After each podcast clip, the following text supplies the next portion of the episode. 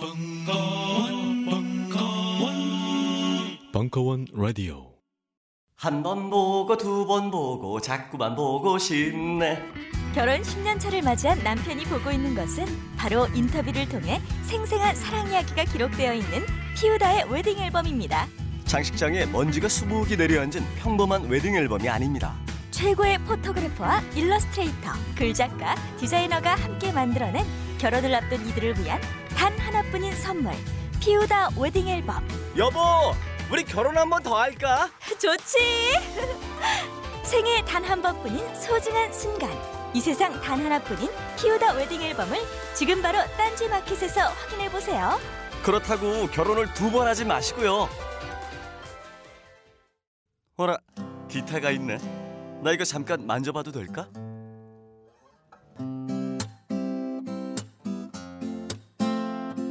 어때? 부럽지? 여자들한테 인기 많겠지?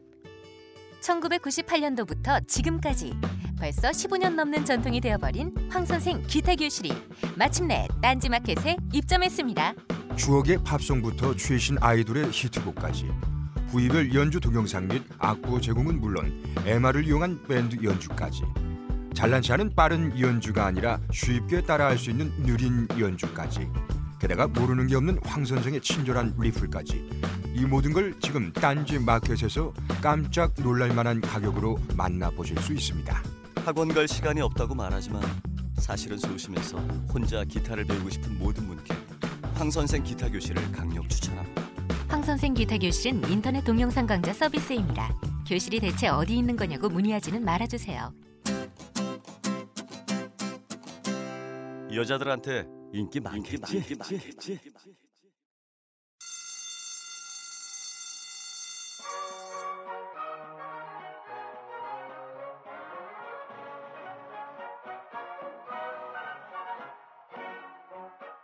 오늘도 힘차게 매일매일 활기찬 당신의 아침을 책임질 손안의 킹스베리. 중세 왕과 귀족들만 먹었다는 아로니아와 함께 발기찬 하루를 시작하십시오. 100% 폴란드산 아로니아 열매 농축 과즙 평산네이처. 아로니아 친. 가사 노동과 학업, 직장 스트레스로 지친 가족을 위한 최고의 선물. 한국에서 구라파의 맛과 향을 덤으로 느낄 수 있습니다. 우리 가족의 건강은 아로니아가 챙겨줘요. 100% 폴란드산 아로니아 열매 농축 과즙. 평산네이처 아로니아 친 보다 자세한 사항은 딴지 마켓에서 확인하실 수 있습니다.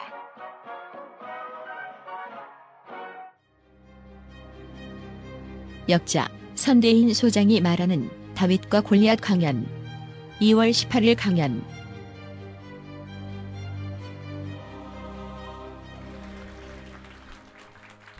네, 아 반갑습니다. 어, 저는 오늘 그 다윗과 골리앗 강자를 이기는 약자의 기술 말콤 글래드웰이 지었고 어, 선대인 어, 선대인 선생님이 옮긴 번역을 한 이 책에 어, 뭐라고 해야 되나요? 토크 출판 기념 회? 하여튼 선대인 선생님을 모시고 같이 이야기를 나눌 탁현맨이고요. 그리고 선대인 소장님 소개합니다. 반갑습니다. 음, 앉으시죠. 앉아도 되죠? 네. 등산 갔다 오셨나 봐요. 네, 저랑 말하고 싶지 않으세요? 재미없어요. 등산복을 이 중년의 남자들이 많이 입잖아요. 어, 패션의 무덤이라고 하죠. 한번 입으면 벗어날 수 없는. 네. 원래 등산복 입- 별로 아니요. 안 입으셨잖아요. 왜냐하면요, 네. 어, 뱃살이 많이 늘어났습니다.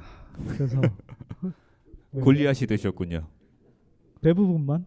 어, 그래서 좀 편하게 입으려고요. 이렇게 이 편한 바지들을 찾다 보니까 이런 옷이 좀 잘 맞네요 요새.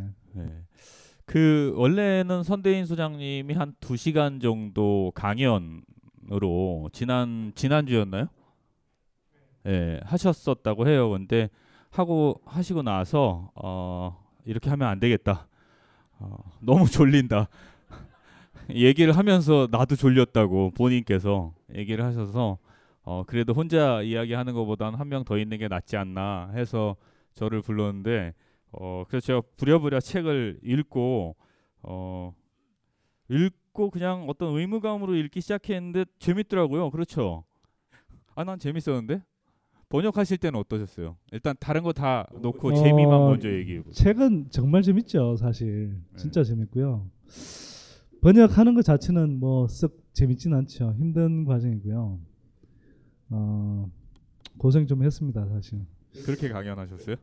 네. 지금 이 스타일로? 제가 진행자를 탁현민 교수를 추천했는데요. 막 후회하고 있습니다. 아니 내가 뭐 낙곱살 하다가 우띠 형님한테 까이면 됐지. 나보다 나이 어린 탁현민한테도 까여야 돼? 지금. 어, 사람들이 웃질 않아요. 근데 이게 이유가 있는 것 같아요. 그 아까 뒤에서 제가 잠깐 얘기했는데 이게 사실은 그 다윗이 골리앗을 이기는 방법이라든지 뭐, 뭐 이제 함축적인 의미가 있지만 어쨌든 그런 내용이잖아요. 어, 근데 지난 한 4년, 5년 내내 우리가 이겨본 적이 없어서 뭐 이런 말씀 드리면 실례일 줄 모르나 대부분 다윗들이 오셨을 거 아니에요. 골리앗은 굳이 이런 자리에 오지 않아도 되거든요. 어, 그래서 이렇게 우울한 거 아닐까? 어, 아니군요.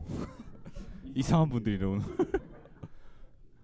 어떻게 생각하세요? 그 제가 지금 드린 말씀에 대해서 우리 시대나 사회가 전반적으로 그런 어떤 패자들 혹은 뭐 흔히 이야기하는 루저들 네. 혹은 아직 힘이 약한 사람들 의 패배 혹은 뭐 실패 이런 것들이 훨씬 더 강고해지고 만연해진 거 아닌가 그런 게 이 책이 필요한 이유이기도 하지만 동시에 이 책을 읽으면서 여전히 마음 한쪽이 무거운 거 아닐까 이런 생각이 전 들었는데 어떠십니까?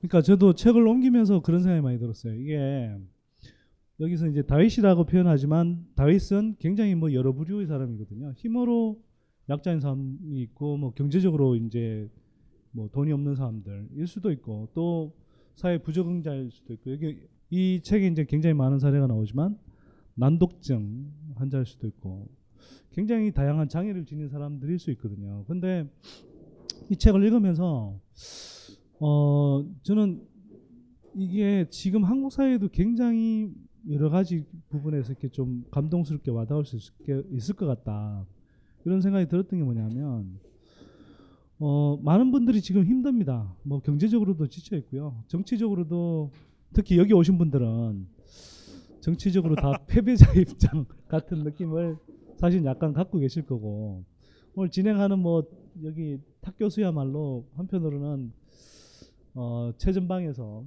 어 일을 하셨지만 저는- 또 저는 제가 생각해도 한 루저로 한 1년 살았어요. 어, 주로 낚시 하, 하러 다녔고요. 아, 이 얘기 왜 하는 거예요? 근데 그러게요 이렇게 했으니까 졸았겠죠 사람들이 그래서 하여튼 어 무슨 이야기 하려고 그랬지 질문이 뭐였나요 근데 질문이 자 뭐였지 처음부터 다시 시작하도록 하죠. 예. 다윗과 골리앗을 번역하신 선대인 선생님을 모셨습니다. 네 요거 오늘 한 10번은 할 것 같은데요. 이렇게. 어, 아니 그러니까 제가 궁금했던 건 이거예요. 이 책을 이 책이요. 여러분 5만 아까 출판사 쪽 얘기 들으니까 5만 부가 팔렸대요. 근데 그 정도면 요즘 출판 시장에서 상당히 많이 팔린 책이라고 하대요. 선대인 선생님 직접 쓰셨던 미친 부동산을 말하다. 그 책은 뭐 한 10배쯤 팔렸죠 어, 50만? 라고 이야기를 하고 싶은데 네. 한, 한 4만 부쯤 나갔습니다 그러니까 어. 그런데 이게 5만 부가 나갔으면 상당히 많이 팔린 건데 왜 이 책이 많이 팔릴까? 저는 사실 그런 쪽이 먼저 궁금해지더라고요. 근데 그러고 나서 생각해 보니까 아까 잠깐 말씀드린 대로 어, 전반적으로 가지지 못한 사람들 혹은 그 패배를 맛본 사람들 그 흔히 이 책의 제목처럼 이 다윗들이 여전히 계속 그런 실패와 좌절 이런 것들을 하고 있기 때문에 이 책의 출연이 반갑기도 하지만 혹은 이 책이 출연한 것이기도 하지만 동시에 우리 사회에는 다윗이 골리앗을 이기기 상당히 어려운 구조가 어, 정착되고 있는 거 아닐까 그런 생각이 든다. 그런 측면도. 있죠. 그런 측면도 있고요. 어 그럼에도 불구하고 사람들이 이렇게 계속 진 상태로 있고 싶지만은 않잖아요. 그렇죠. 예. 그 저는 이 책의 카피를 굉장히 잘 뽑았다고 생각하는데 강자를 이기는 약자의 기술 이렇게 돼 있잖아요. 그러니까 이걸 딱 보는 순간 사실 책 내용도 그런 거지만 어, 한국 사회에서 지금 강자를 이기고 싶은 약자의 심정인 사람들이 굉장히 저는 많을 거라고 생각합니다. 저도 그래요. 네. 너무 이기고 싶어요. 누구를? 이기고 싶어 죽겠어. 아, 말할 수 없어. 그러니까 이게 그 대상은 굉장히 다양할 수 있는 거잖아요. 저 같으면 뭐 탁현민 선생이야 뭐 직접 이제 지난 대선 과정에서 도우신 분을 도와서 정말 이기고 싶었던 마음이 간절할 거고 사실은 뭐 저는 약간 다른 입장이었지만 그래도 이 야권이 정말 간절하게 이기기를 바랬던 사람이고 제가 꼬셨어요. 원래는 그 저거 아니었는데 어 그래도 야권 전체의 승리를 위해서 어 한번 희생하셔야 되지 않겠냐. 그랬더니 다른 분들은 그래도 하고 안 나오는데 나오시더라고요. 예. 그래서 욕을 먹으셨죠 양쪽에서. 네, 그래서 후에 졸라 했습니다.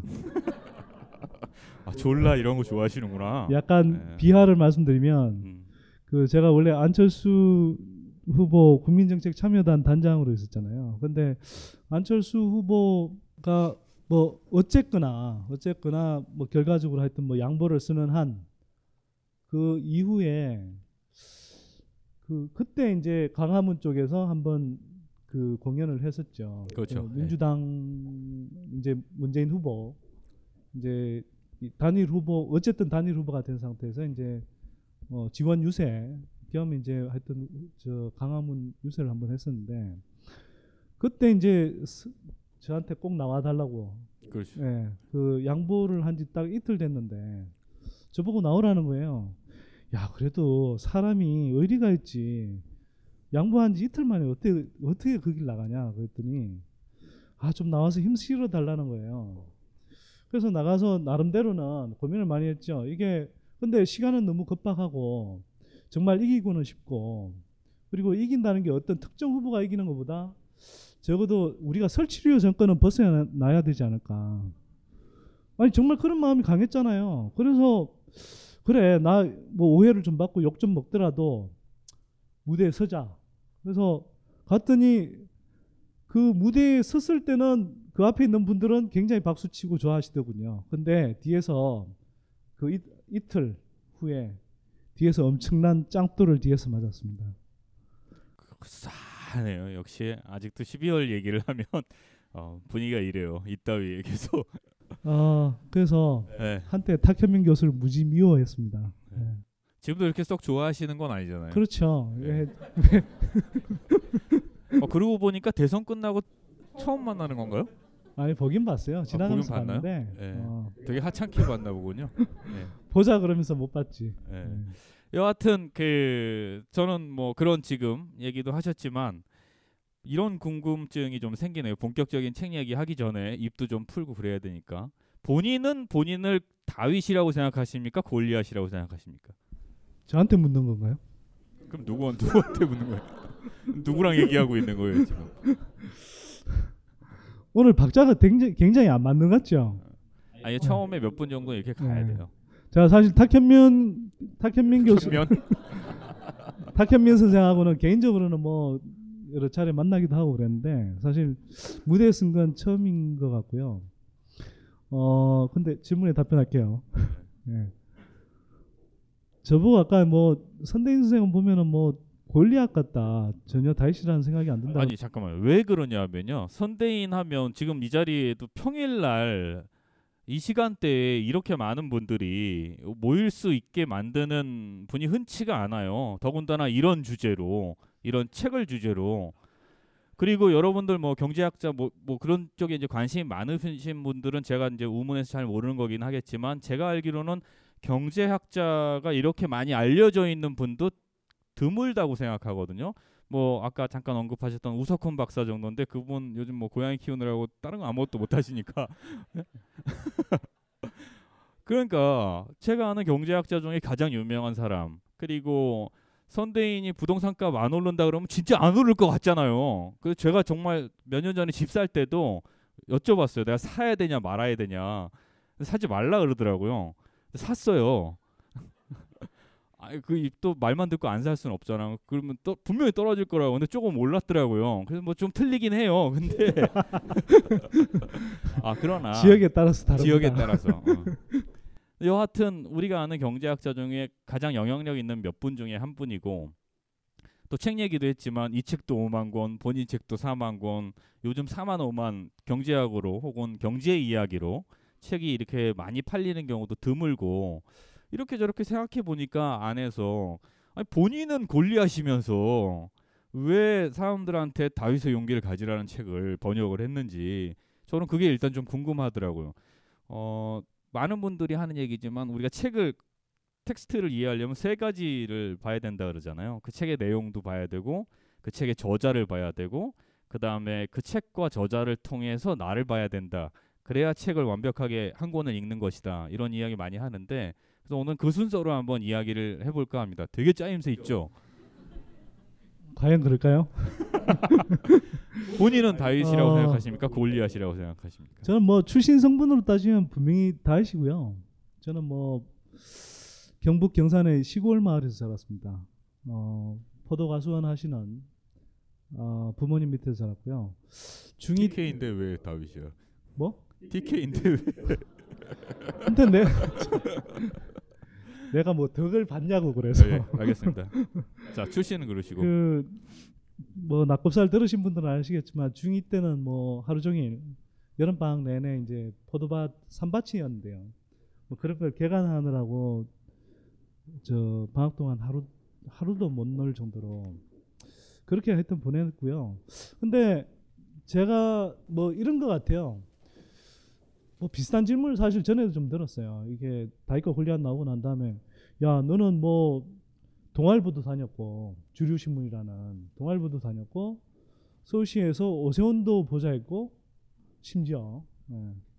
저도 철수 의원하고도 있었고 문재인 의원 하고도 있었고 문재인 의원하고는 저 어, 여튼 유세에 참여했으니까 당신 게임에 빠져서 아니 뭐 모든 맥락을 다 아실 필요는 없을 것 같고 예. 네.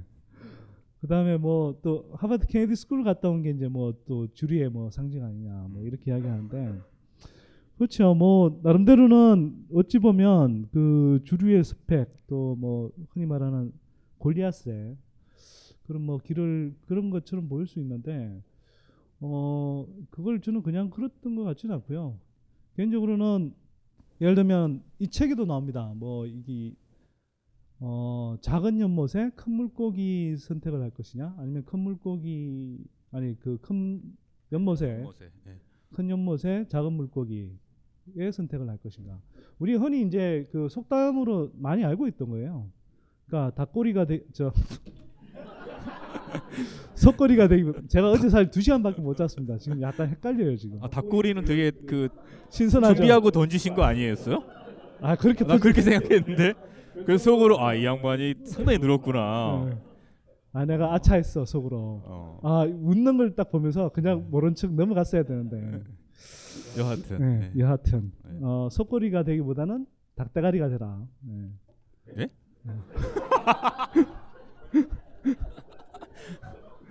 이거 이거 아니지 뱀의 꼬리가 어, 되기보다는 뱀의 어, 아 진짜 아, 용의 꼬리가 되기보단 뱀의 머리가 되라지 속 닭꼬리 속꼬리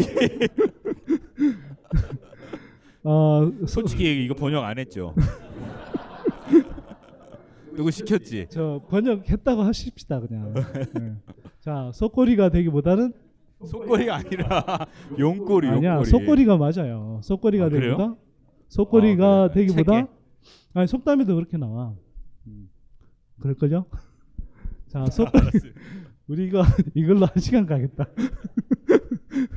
자, 속거리가 되기보다 닭, 닭머리가 되라 이런 이제 속담이 있는데 사실 그게 이제 우리가 현실 세계로 살아가는 오래된 지혜 중에 하나인 거죠. 근데 우리가 이제 그걸 잊고 있었던 거라고 저는 생각한 거고. 근데 어 저는 제가 그때 뭐 심사숙고해서 그런 판단을 한 건 아닌데 어찌다 보니 다윗의 선택을 했었어요, 실제로. 예를 들면 제가 이제 경북 경산이라고 아까 말씀드렸는데 사실은 여기서 자란 사람들은 중학교 고등학교 올라갈 때마다 좀 뭐 공부 좀 한다 그러면 다 대구로 뭐 이사 가거나 전학을 가거든요. 근데 저는 딴 뜻이 있었던 게 아니라 부모님하고 떨어지기 싫어서 그냥 시골 고등학교에 남았어요. 남았는데 뭐 그냥 뭐 공부 좀 하다 보니 그 시골 고등학교에서는 나름대로 공부를 좀 잘하게 되고 그래서 제가 그 시절이 되게 똑똑한 줄 알았어요 스스로 알고 보니 전혀 똑똑하지 않았는데 근데 그 묘한 약간의 자신감 같은 게 그 그리고 어떤 뭐 어찌 보면은 되게 뭐 뛰어난 사람들 속에 속해 있지 않고 그냥 평범한 속에서 그냥 제 나름대로 열심히 하려는 모드로 많이 살았는데 그게 하여튼 뭐 사는 과정에서 상당히 그런 자세가 좀 도움이 됐던 것 같고요. 그리고 여기서도 뭐 비슷한 사례가 나오는데 그 인상파 화가들 사례가 나오거든요. 인상파 화가들이 이 번역했다는 걸 이렇게 각인시키기 위해서 책 내용을 앞부분에 나오죠. 앞부분에. 예. 중간점 나와 중간점. 어, 인상파 화가들이 세계 미술사에 이제 족적을 남기게 된 계기가 뭐냐? 그 당시에 이제 그 화가로서 이제 주류로 우뚝 쓰는 길은 파리의 살롱에 전시회를 갖는 거예요. 그 전시 작품을 이제 출시 저 출품하는 건데 이 당시에 이제 인상파 화가들은 인정을 못 받았죠. 그래서 이분들이 따로 떨어져 나와서 별도의 전시회를 엽니다. 그리고 그게 이제 인상파 화가들이 지금 세계에서 가장 고가로 팔리는 그런 작품들을 남기는 이제 어떤 새로운 그 미술 운동의 시작을 연 거죠. 그 아시는 분들 아시겠지만 이제 뭐 다 아시죠 이제는 동아일보를 처음에 들어갔었는데 어찌 보면 뭐 흔히 말하는 주류 신문에 들어갔었던 건데 지금 제가 동아일보 계속 남아 있었으면 지금 동아일보에 막 이상한 칼럼들 쓰는 사람들 있죠. 그 중에 한 명이 되셨겠죠. 네. 부동산 값 끝까지 오른다 두고 봐라 뭐 이런 거. 나라는 망해도 땅값은 오른다 이렇게 쓰시고 계셨겠죠. 네. 그리고 뭐 설치류나 조류를 찬양하면서 살았겠죠.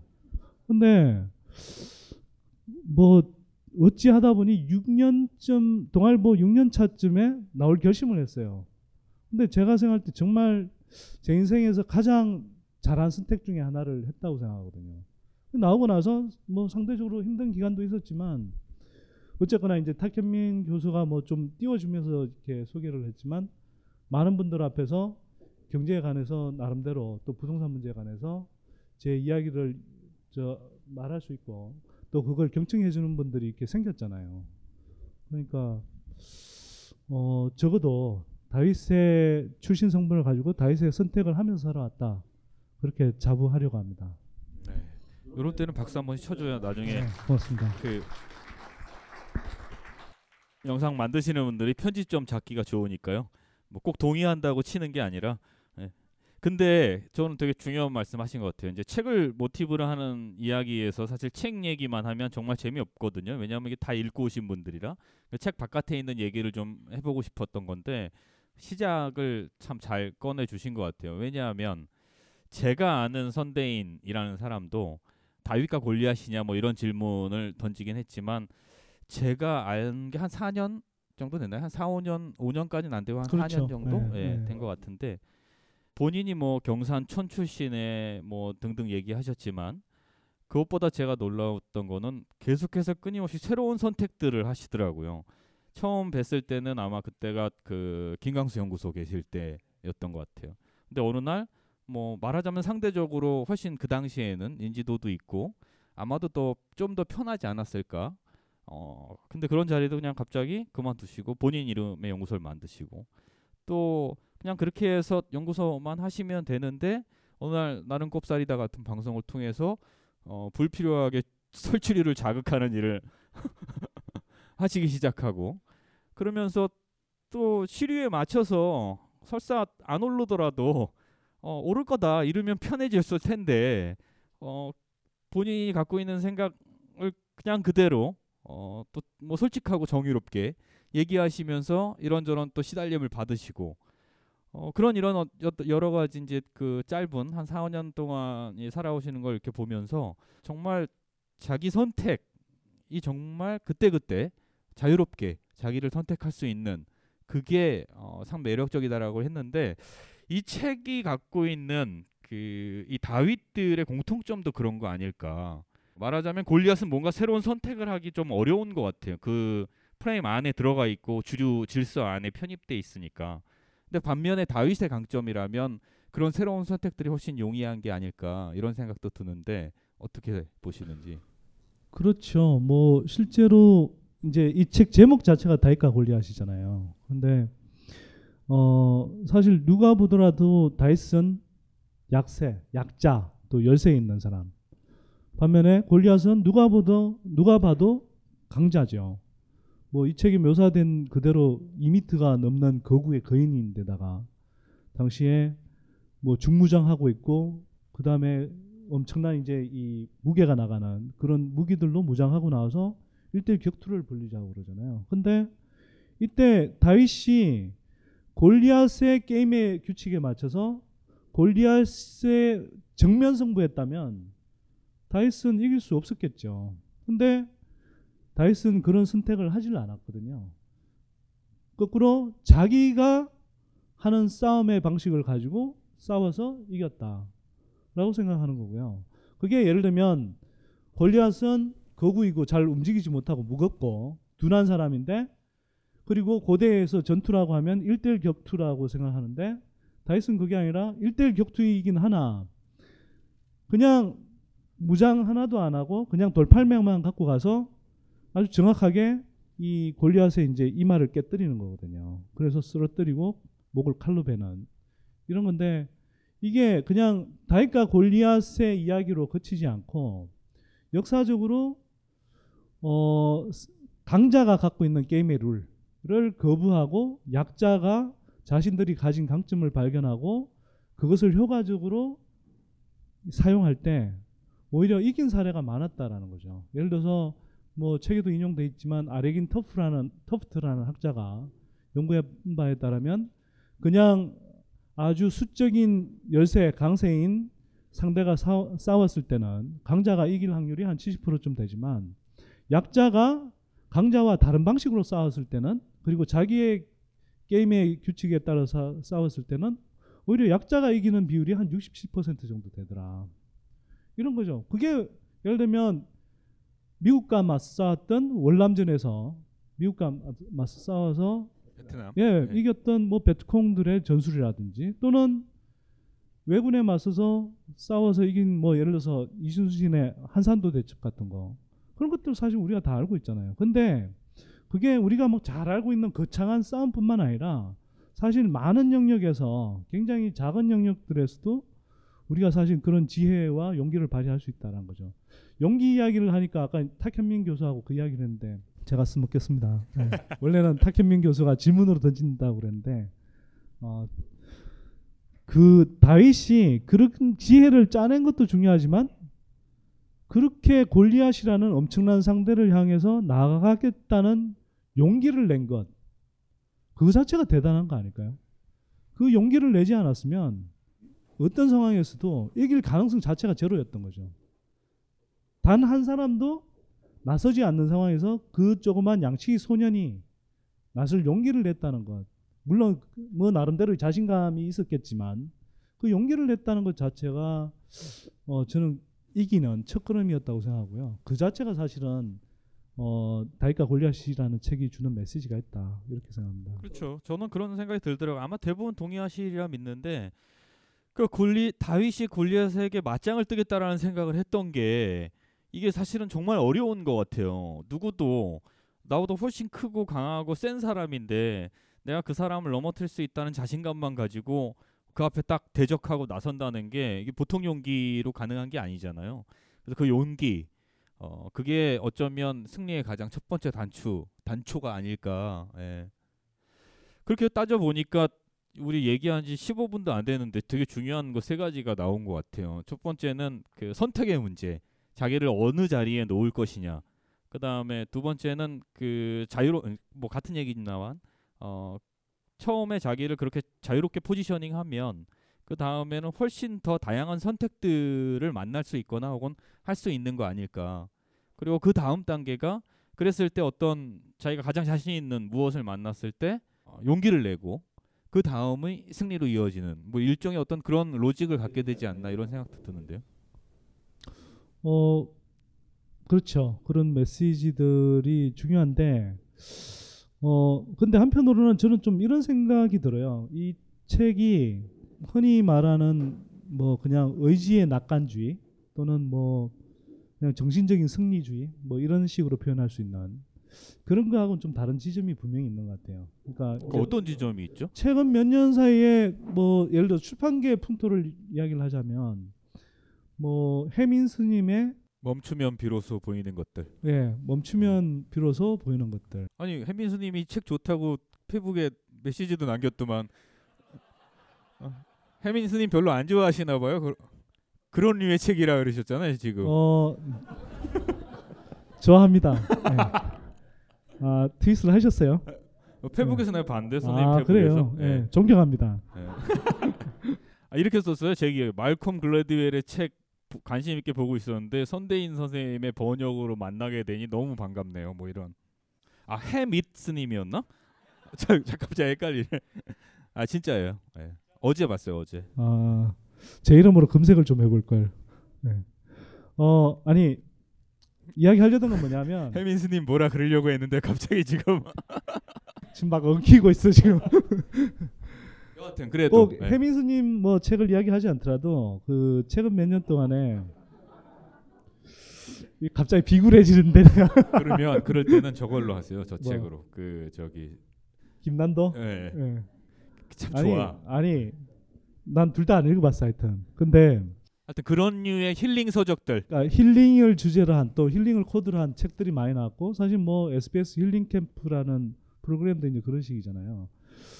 아니 뭐 그 자체를 뭐 그 가치를 다 무시할 필요는 없다고 생각해요. 근데 다만 어 그런 분위기가 너무 이렇게 지나쳤을 때 문제는 뭐냐면 이걸 그냥 어떤 사실 사람들이 상처받고 힘들어하고 이런 많은 부분들은 사실 굉장히 구조에 의해서 만들어지는 측면이 굉장히 많거든요. 예, 그렇죠. 예를 들어서 무주택 세입자 입장에서 느끼는 서름은 단순히 자기 개인이 선택을 잘못했으라기보다는 구조적으로 무주택 서민들이 살아가기 힘든 굉장히 잘못된 뭐 부동산 기득권 구조가 있는 거거든요. 그러면 이걸 사실 이제 바꾸는 작업들이 중요한데 문제는 힐링을 코드로 한 책들은 그걸 그 구조의 문제는 생략한 채 어떤 자신의 개인적인 감성적인 위로. 감성적인 접근 네.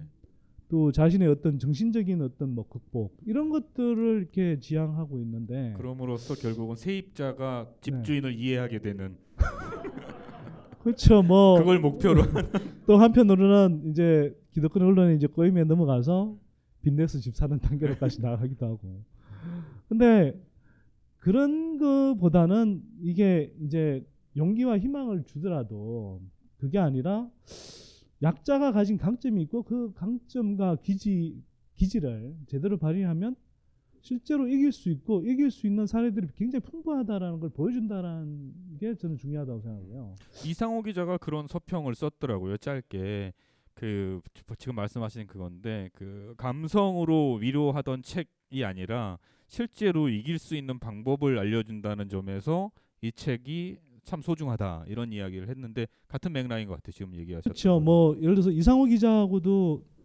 얼마 전에 통화를 했는데요. 뭐책 읽었다면서 이제 어 너무 감동적으로 읽었다면서 예. 특히 저의 번역 때문에 거기도 다윗이나 마찬가지죠. 예, 그러면서 어 번역 어디 한 군데 틀렸더라 이런 이야기 잘난 척도 사실 살짝 섞어가면서 말씀을 하시던데 같이 공감했던 이야기가 뭐냐면 뉴스타파 이야기였어요. 그러니까 우리 지금 방송이 다 장악돼 있잖아요. 그러니까 사실 좀 무기력하죠. 뭐 또 한편으로는 이제 뭐 낙검수 뭐 저희도 약간 기획했습니다. 낙검살 또 나 딴따라 뭐 이런 이제 뭐 큰 팟캐스트들이 지금 하지 않고요. 그러다 보니까 방송 측면에서 또 언론 측면에서 사실 굉장히 뭐, 뭐 이명박 정권 시대 때보다 더 기울어진 것 같아요. 그래서 되게 힘들어하시는 분들 많고 그래서 낙검살 시즌 2 합니다. 예. 살짝 깨알 같은 홍보. 네. 예. 예. 밥 한번 먹자 많이. 황상민의 집단 상담소의 핵심. WPI 자, WPI가 뭐냐? 어, 그 좋은 질문이에요. 훌륭해요. 이 WPI는 언제 개발하신 겁니까? 어, 개발된 게 한 10년 넘었네요. 그의 10여 년에 걸친 인간 심리 탐구와 실제 적용을 통해 개발해낸 성격 및 life 진단 tool. Who am I? 나는 누구인가? 다가오는 4월 10일 19시 30분 심리 분석 워크숍을 실시한다. 놀라워요. 서두르시라. 자세한 사항은 홈페이지 참조.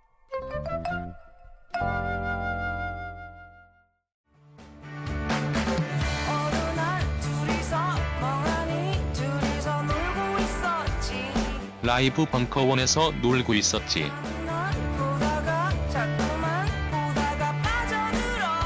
라이브 벙커원에 빠져들었어. 라이브 벙커원에 그들이 온댄다. 누가? 인디 음악계의 박물관 3호선 버터플라이 마리아. 그 밴드는 인디계의 단군 신화잖아. 구름 자욱한 하늘위를 수영하는 몽환적 부유감이 전두엽을 자극하는 아름다운 꿈속의 이야기같이 매혹적인 음악이야. 3월 29일 토요일 저녁 7시 30분에 벙커원에서 만나요. 3호선 3호선 버터플라이. 밥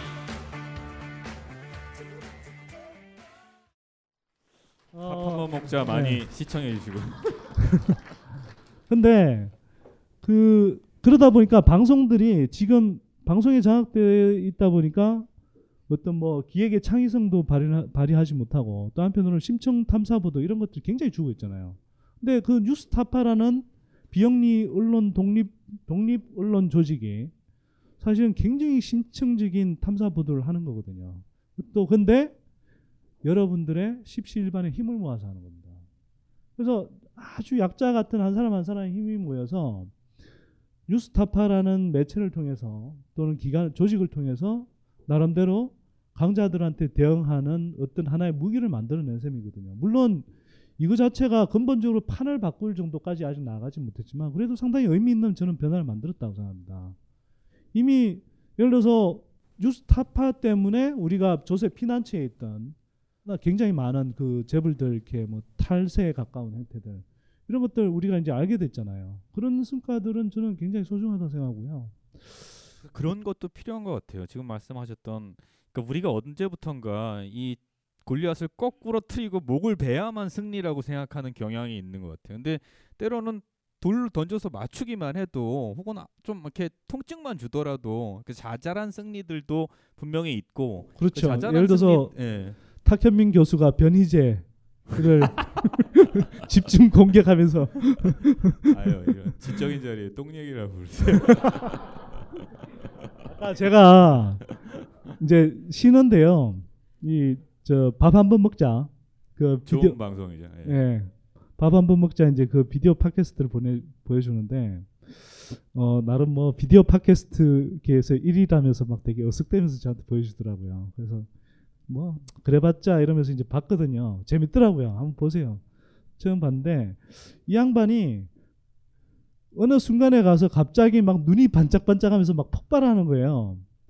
변희재를 씹을 때. 아, 저는 세상에서 그 변희재가 제일 무서워요. 저도요.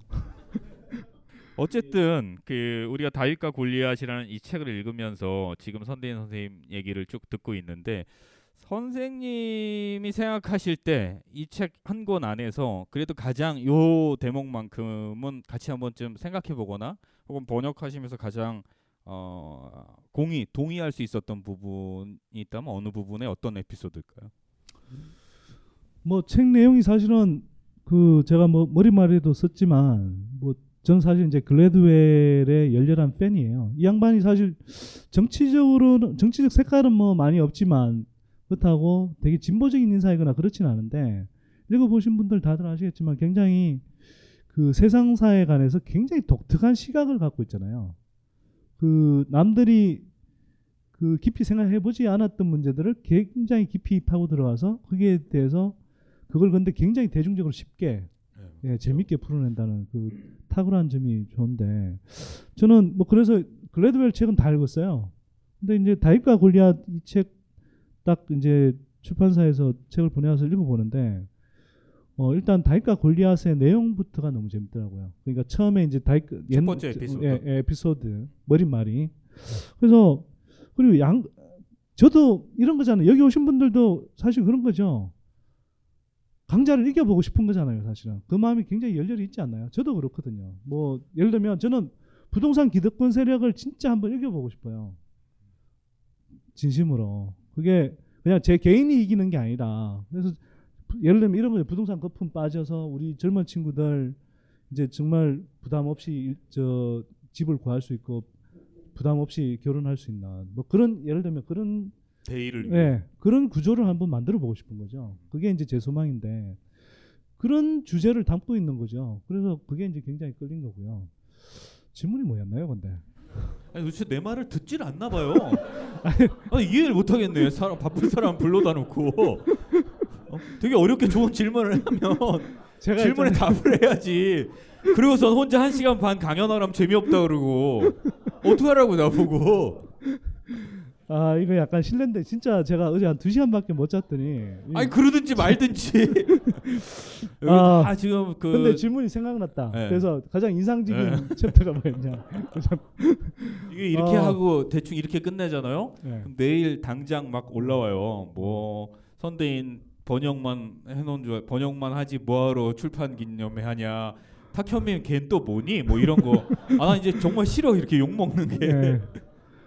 네. 자, 아, 지긋지긋해 나한테 네. 욕 먹는 거. 자, 요건 예. 이쪽에만 해주세요. 예. 그 선대인 어, 소장님께서는 이 책의 어느 대목을 가장 인상 깊게 읽으셨고 또왜 네. 그런 어, 에피소드에 동의를 하실 수밖에 없었는지. 어, 몇 장이 있는데요. 제가 굉장히 흥미로, 흥미롭게 읽었던 장은 아까 이제 이야기 드렸는데 작은 연못의 큰 물고기 이야기입니다. 왜냐하면 아까 말씀드렸듯이 저도 뭐 생각 그러니까 의식적으로 생각하지 못했는데 그런 선택을 어, 해왔다는 걸 스스로 느끼게 됐고 한편으로는 어, 우리 사회에도 그런 선택을 지금 굉장히 많이 하고 있어요. 예를 들면 여러분들 이런 거죠. 지금 우리는 길을 쓰고 강남 8학군으로 이사를 가고 아이를 거기로 보냅니다. 실제로요.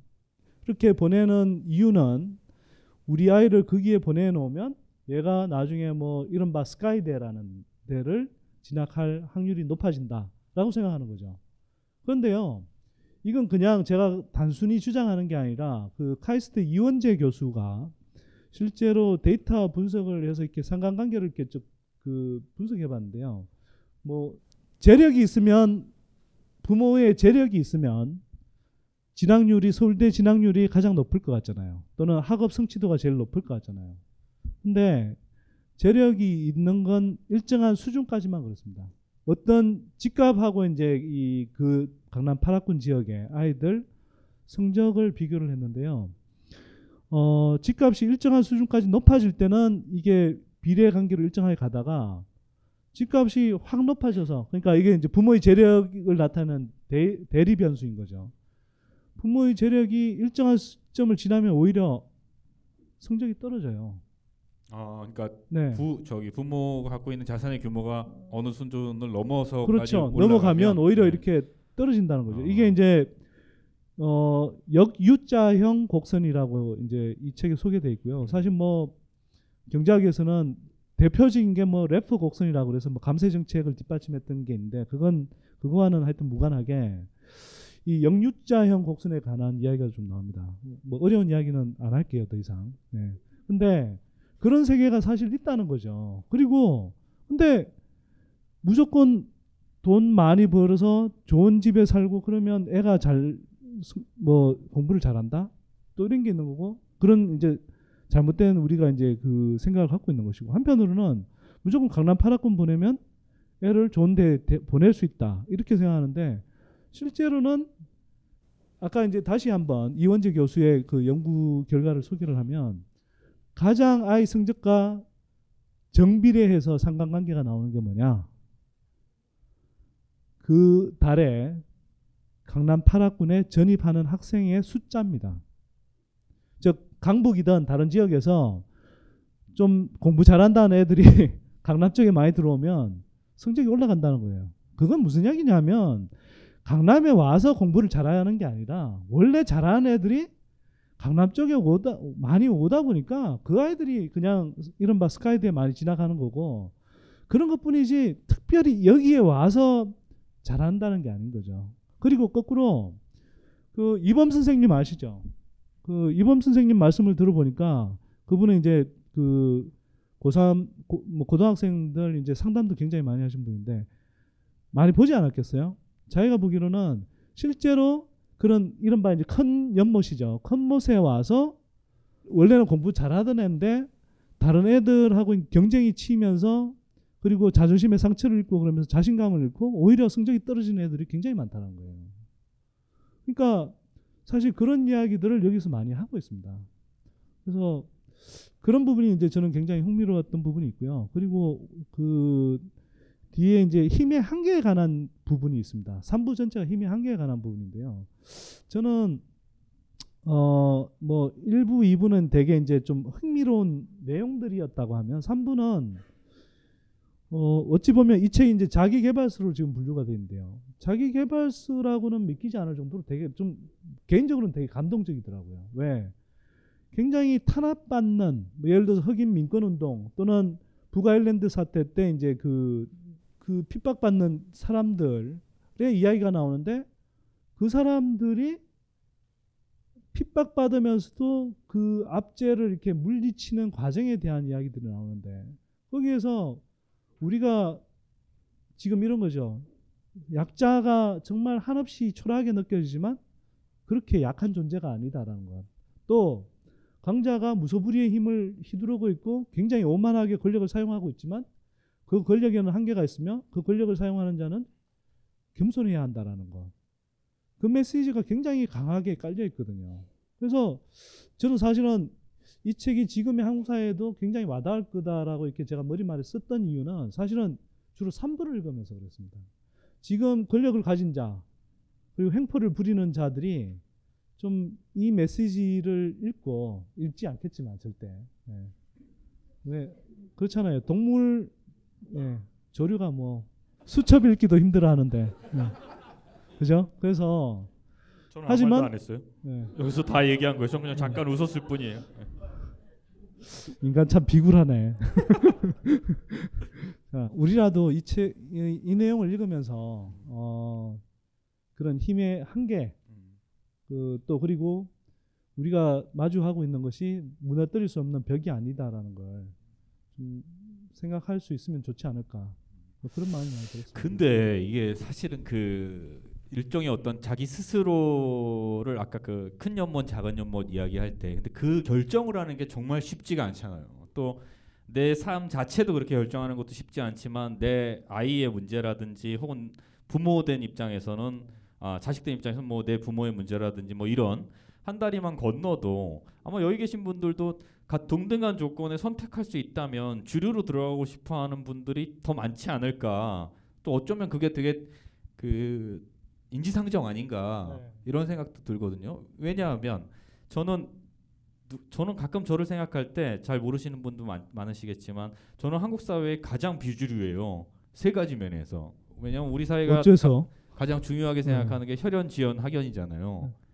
근데 제가 탁시예요. 완전 소수자예요. 나는 선신데. 어 그렇구나. 그리고 두 번째는 제가 강원도 출신이에요.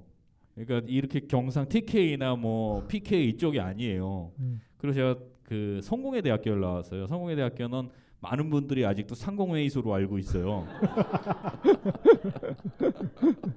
어, 그런 면에서 저는 내가 되- 되게 비주류라고 생각하고 개인적으로는 뭐 제 얘기를 하는 시간은 아니지만 그게 저한테는 많은 도움이 됐다고 생각해요. 여러 가지 면에서. 근데 어, 만약에 내가 내 성을 선택할 수 있었다면 내가 그래도 탁시로 태어났을까? 어, 이거 잘 모르겠어요. 또 내가 만약에 어떤 지역적으로 내가 선택할 수 있는 지역 혹은 나라였다면 그게 한국이거나 강원도였을까? 그건 확실히 아닌 것 같아요. 어, 학교도 마찬가지인 것 같아요. 내, 제가 서울대 똑같은 S대지만 서울대를 갈래 성공회대를 갈래 그러면 저 서울대 갔을 것 같거든요. 거기서 용꼬리가 되든 뭐 닭, 닭꼬리가 되든 근데 이게 다 대부분 마찬가지잖아요. 그래서 이건 뭐 다 같이 한번 생각해 볼 문제인 것 같아요. 그럼 어떤 기준으로 어떤 용기를 가지고 우리가 그런 작은 연못을 선택할 때 꼭 필요한 것들은 뭐가 있을까? 그런 생각 한 번쯤 해보게 되는데 혹시 어떻게 생각하시는지 우리가 작은 연못을 선택하기 위해서 한 번쯤 챙겨봐야 할 것이 있다면 네. 일단 그 전에 저는 TK이긴 한데 저도 TK에 태어나고 싶지 않아요. 네. 혜택 본 거 하나도 없고요. 예. 맨날 핍박만 받는 것 같고 저는 뭐 사실 자기 존재를 부정하는 부정하는 비판들을 너무 많이 해서요. 예를 들면 뭐 TK 출신인데 TK 정권 뭐 신랄하게 비판했던 편이고 동아일보 기자 출신인데 맨날 뭐 말끝마다 조중동 욕하고 있고 어 그래서 사실 그게 약간 좀 괴로울 때도 있어요 한편으로는 괴로울 때도 있는데 한편으로는 또 뭐 장점도 있죠 당연히. 예를 들어서 TK니까 비판해도 어찌 보면 참 우리가 지역을 자꾸 의식해서 발언하게 되는데 예를 들어서 쟤는 뭐 전라도 빨갱이니까 저렇게 비판하는 거지.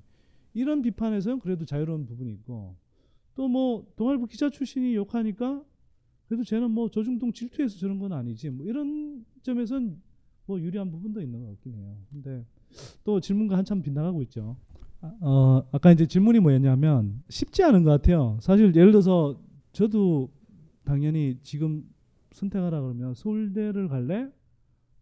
어, 성공회대를 갈래? 그러면 대부분의 사람들이 서울대를 선택하죠.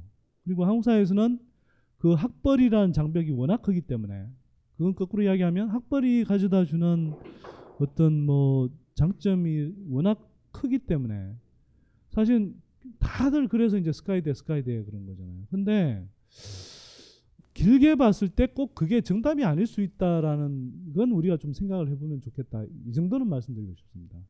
그러니까 제가 사교육 문제 관련해서 아뭐 사교육 저는 진짜 아이한테 사교육 거의 안 시키거든요. 그러니까 이런 사교육은 시키죠. 애니메이션 사교육, 뭐 피아노 사교육 이런 걸 시키지만 그 외에 뭐 정말 성적과 관련된 사교육은 사실 아직까지는 시키지 않고 있습니다. 뭐 또 지금 애, 애 중학교 가는데 중학교도 사교육 안 시키는 중학교를 보내거든요. 근데 이제 제가 그런 걸 트위터나 페북 같은 데 쓰면 많은 분들이 그래도 따라가려면 결국 사교육을 시켜야 되는 것 아닙니까? 이렇게 반응들 많이 하세요. 근데 저는 그게 정말 그럴까라고 한번 생각해 보게 됩니다. 왜? 지금 이 교육 구조는 아까는 이제 어릴 때부터 뭐, 뭐 예를 들어 국제중 특목고 뭐 그다음에 뭐 스카이대 뭐 이런 그다음에 이제 뭐 진짜 뭐 소수 뭐 대기업 직장 뭐 이런 식으로 이어지는 성공 경로가 있고요. 그걸 돈 있는 사람들이 상대적으로 유리하도록 지금 판을 짜놨습니다. 아까 뭐 영유주야형 이야기를 했습니다만 어쨌거나 돈을 쓰면 상대적으로 일정한 수준까지는 돈 있는 학부모, 돈 있는 학생들이 유리한 그런 게임 구조를 만들어 놨거든요. 그래서 이걸 뭐 게임 이론으로 이렇게 설명할 수도 있는데요. 그냥 간단하게 설명드리면 포크판하고 비슷합니다. 포크판. 포크판에서 돈 따는 사람 누가 땁니까? 판돈 많은 사람? 그렇죠. 네. 판돈 많은 사람이 따는데 사교육 시장에서도요. 사교육이 중심이 되는 교육 구조에서는 사교육비 많이 될 수 있는 부모가 이기게 돼 있거든요. 예를 들어서 50만 원 예를 들어서 판돈을 그러니까 사교육비라고 생각해 보시면 사교육비를 판돈이라고 생각해 보시면 처음에 돈 없는 학부모가 50만 원, 돈 있는 학부모가 각각 50만 원씩 이제 판돈을 긁죠. 근데 하고 나서 성적이 비슷하게 유지됩니다. 사교육을 시켜서. 근데 그 다음에 다시 한번 판돈을 태울 때 돈 없는 학부모는 따라가기 힘들죠. 그래서 돈 있는 학부모가 50만 원을 더 쏘면 따라가기 힘듭니다. 억지로 따라간다 하더라도 다시 100만 원을 더 쓰면 못 따라가죠. 그 게임의 룰은 아까 말씀드렸듯이 강자, 승자가 만들어놓은 게임의 룰이에요. 근데 그 구조에서 물론 아이가 정말 공부에 취미가 있고 이런 구조 속에서 공부를 자발적으로 잘하는 아이라면 뭐 굳이 사교육을 안 시켜도 사실 저는 웬만큼 잘할 거라고 생각하고요. 뭐 그런 경우에는 모르겠습니다만 그렇지 않은 경우에 억지로 돈을 쓰가면서 그런 방향으로 애를 키우는 게 정말 정답일까? 그거는 개인적으로도 올바른 선택이 아닐 수 있고 사회적으로도 올바른 선택이 아닐 수 있다고 생각합니다. 예를 들어 이어령 선생님이 이런 말씀을 하셨어요. 이어령 선생님이 하신 말씀 중에 되게 제가 공감했던 것 중에 하나는 모든 사람들이 한 방향으로 달리면 1등은 한 사람밖에 나오지 않지만 모든 사람들이 제각각 잘 뛰는 방향으로 달리면 모두가 1등이 될 수 있다. 사실 누구나 다 알고 있는 거 아닌가요? 예를 들어서 김연아한테 또는 이상화 선수한테 두 분은 네. 얘기할 땐 되게 잘 비교해야 되는 거 아시죠? 그냥 확 가는 수가 있으니까. 왜요? 아니 아니 그러니까 저 좋은 얘기를 해 주시려고. 네. 어, 네. 갑자기 긴장이 막 되네. 김연아 선수가 공부를 잘했을 수 있지만 잘 못했을 수도 있죠. 또는 뭐 설사 잘했다 치더라도 지금 피겨 여왕으로서 할 수 있는 만큼 예를 들어서 뭐 공부를 잘해서 판검사가 되고 의사가 돼서 더 큰 기여를 할 수 있었을까? 저는 그렇게 생각이 안 되거든요. 근데 우리는 어쩌면 미래에 굉장히 많은 김연아 같은 사람들을 다 줄, 점수로 줄 세우는 그런 경쟁을 하고 있는 거거든요. 그래서 이건 사실은 기득 공부죠. 승자가 짜놓은 게임의 룰에 맞춰서 게임을 벌이는 거다. 그리고 그렇게 하면 개인도 행복하지 않고 왜 자기 인생을 사는 게 아니라 남의 인생을 사는 거니까. 승자가 짜놓은 사회, 게임 구조 속에서 그 옳다고 생각하는 사회 그 잣대에 맞춰서 사는 삶을 살게 되니까 그건 개인도 행복해지지 않고 개인도 이길 수가 없고 결국은 어찌 보면 사실 승자의 길을 따라가는 것처럼 보이지만 약자의 길 확실한 패배의 길로 가는 거라고 저는 생각하거든요. 그래서 뭐 A 뭐 아이 교육 문제에 국한해서 말씀드린다면 정말 아이의 소질, 자질 이런 것들을 어릴 때부터 잘 발견하고 그것들을 키워주는 노력 그런 것들을 많이 하는 게 저는 좋겠다. 그러다 보면 그게 꼭 서울대나 뭐 어느 뭐 유수 대학이 아니더라도 그 아이의 재능을 정말 제대로 키울 수 있는 거라면 저는 오히려 그 아이가 길게 보면 어 정말 지혜로운 다이스의 선택을 할 수 있는 그런 아이가 되지 않을까 그렇게 생각합니다. 아니 근데 지금 이 말씀이 저는 사실 오늘 이야기의 핵심이라고 생각해요. 왜냐하면 제가 이 책을 다 읽고 나서 어, 다이 읽었어요, 진짜? 예, 예, 예, 거의요. 진짜로? 예, 예, 약간요. 예. 근데 어, 이 책을 읽고 나서 아, 나 이거 어디서 읽은 내용 같다 이런 생각을 한참 했어요. 그리고 나서 나중에 생각이 난 게 그 신영복 선생님이 쓰셨던 변방을 위하여라는 그 책이 있어요. 거기에 보면 어, 바로 이 이야기가 나오는 것 같아요. 그러니까 이런 식이죠. 그 우리가 중심에 들어가 있지 못하고 이 변방, 뭐 책에서는 변방이라고 했지만 뭐 주변부가 되겠죠. 사실 이 중심부에서 버티고 살고 있는 사람들이나 혹은 그 권력보다 이 주변부에 있는 게 훨씬 더 많다. 어, 숫자적으로도 많고 가능성도 훨씬 더 많고 새로운 걸 시도할 수 있는 상황도 훨씬 더 많다.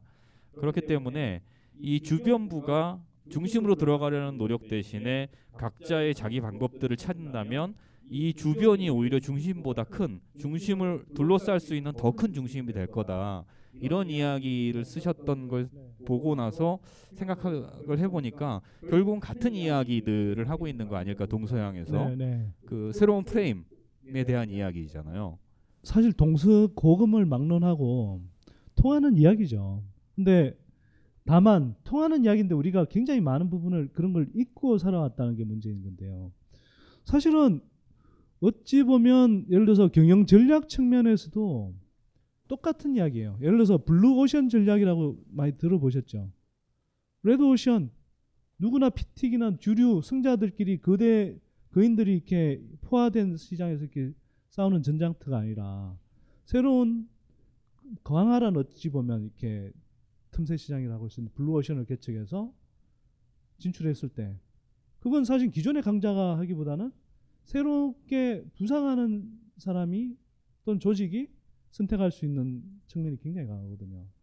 또 한편으로는 어, 예를 들어서 약자, 약자인 조직, 약자인 기업이 예를 들어 강자인 기업을 이기는 사례 굉장히 많죠. 그런데 이 약자가 이기는 방법은 늘 변방의 전략을 씁니다.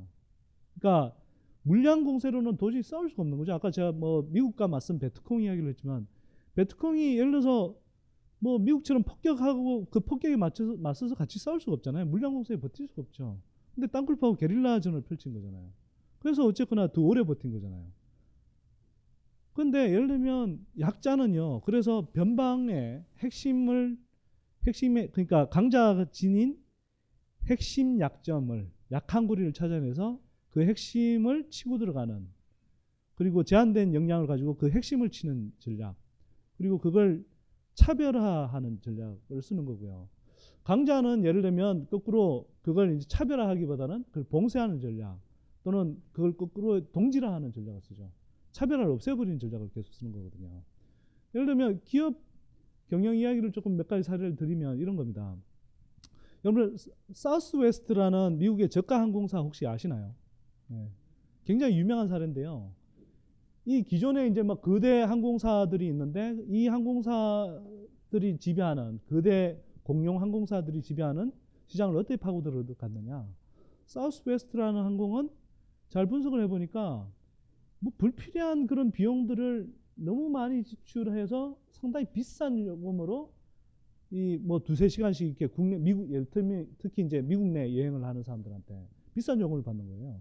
그럴 굳이 그럴 필요가 없는 거예요. 그래서 비행기 종류를 아주 표준화하고 그다음에 기내식 서비스 두세 시간 가는데 뭐 식사 줄 필요 없잖아요. 그다음에 뭐 first class 뭐 이런 거 하지 않고 지- 뭐 좌석 지정하는 거 이런 걸 다 없애는 대신 요금을 낮춰주고 서비스를 표준화하고 그 다음에 비행기가 이- 착륙하면 한 십몇 분 만에 바로 다시 이륙할 준비가 되는 그래서 가동률을 굉장히 높여서 효율을 극대화하죠. 그래서 굉장히 낮은 요금으로 승부하고 그게 사람들이 이제 만족도를 만- 그 충족시켜서 이제 사실 상당히 많은 그 항공 시장이 이제 점유율을 가져옵니다.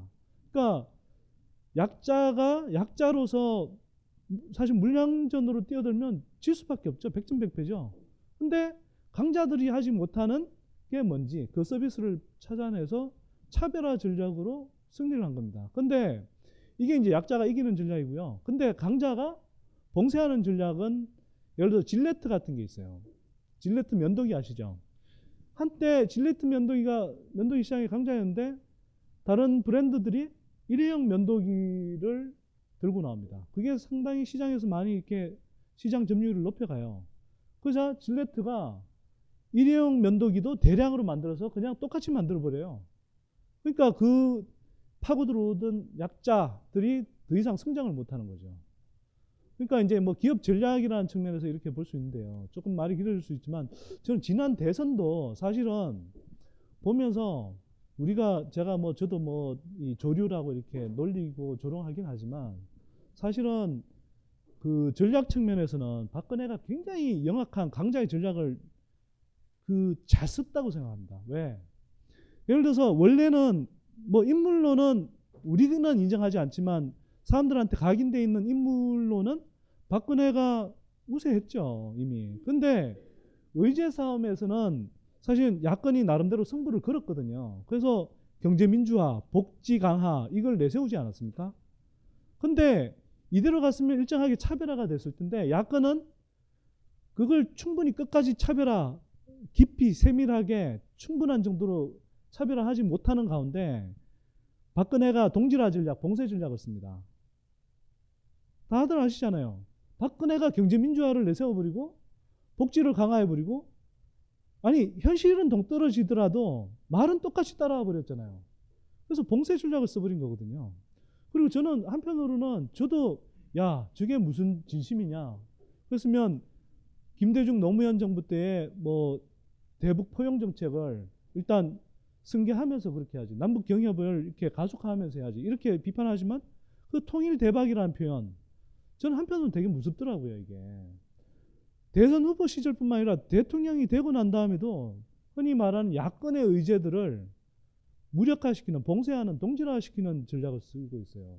그래서 이게 우리는 우리끼리는 되게 편하게 그걸 비판하지만 그리고 뭐 우습게 느낄지 모르겠지만 일반 국민들한테 주는 메시지를 보면 계속 봉쇄당하고 있다라는 느낌이 드는 거예요. 그래서 야권은 제가 보기에는 한편으로는 기존에 내세웠던 그 차별화된 의제들을 정말 진심을 다해서 예를 들어서 그게 정말 차별화된다라고 느낄 정도로 그걸 시- 강력하게 실천할 수 있는 사람, 정책, 제도들을 아주 세밀하게 구체화해서 노력하는 작업들이 필요하고 또 기존의 의제들을 넘어서는 그런 차별화 전략을 또 만들어내지 않으면 저는 다음 선거에서도 상당히 어려워질 수 있다라는 생각이 들어요. 그래서 저는 그 뭐 꼭 다윗과 골리앗에 나오는 이야기는 아니라 할지라도 약자로서 우리가 정말 그 정치적인 강자들을 지금 어쨌거나 지금 상황에서는 극복하고 싶다면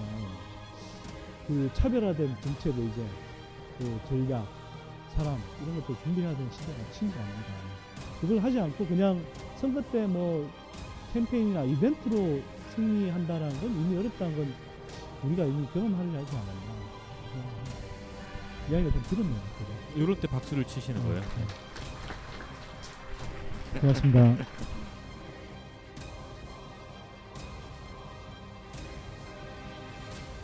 벙커원, 벙커 원, 벙커원 라디오.